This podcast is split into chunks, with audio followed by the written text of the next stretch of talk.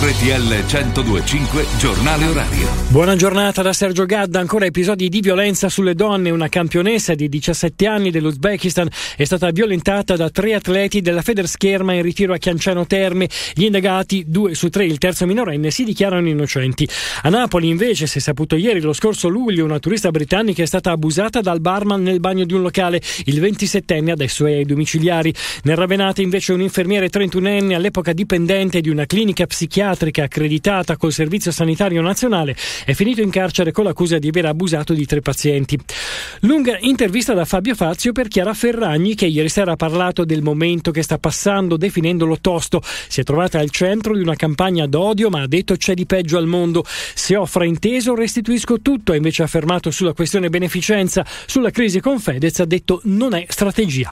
La vendita di Ita a Lufthansa è al momento ancora in fase interlocutoria e non c'è nulla di formale, è quanto dicono fonti vicine al dossier in merito alla possibile rinuncia della compagnia tedesca. Ita potrebbe andare avanti da sola perché è solida, ma servirà un partner per crescere ancora. L'indagine approfondita dell'Unione sull'operazione resta il sei giugno prossimo.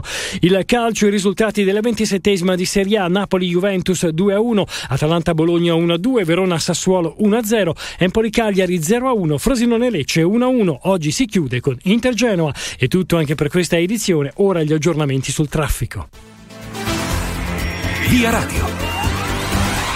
Bentrovati da Autostrade per l'Italia e Damiano Calenzo. Il traffico è scorrevole da nord a sud sulla rete autostradale, dunque non ci sono disagi alla circolazione. Prudenza tuttavia per chi viaggia sulla diramazione Roma Nord e sulla diramazione Roma Sud per la presenza di pioggia tra il bivio con la uno Milano-Napoli e il grande raccordo anulare. Ricordo che in questi casi il limite di velocità consentito è di centodieci chilometri orari se non diversamente segnalato. E da Autostrade per l'Italia per il momento è tutto. Fate buon viaggio.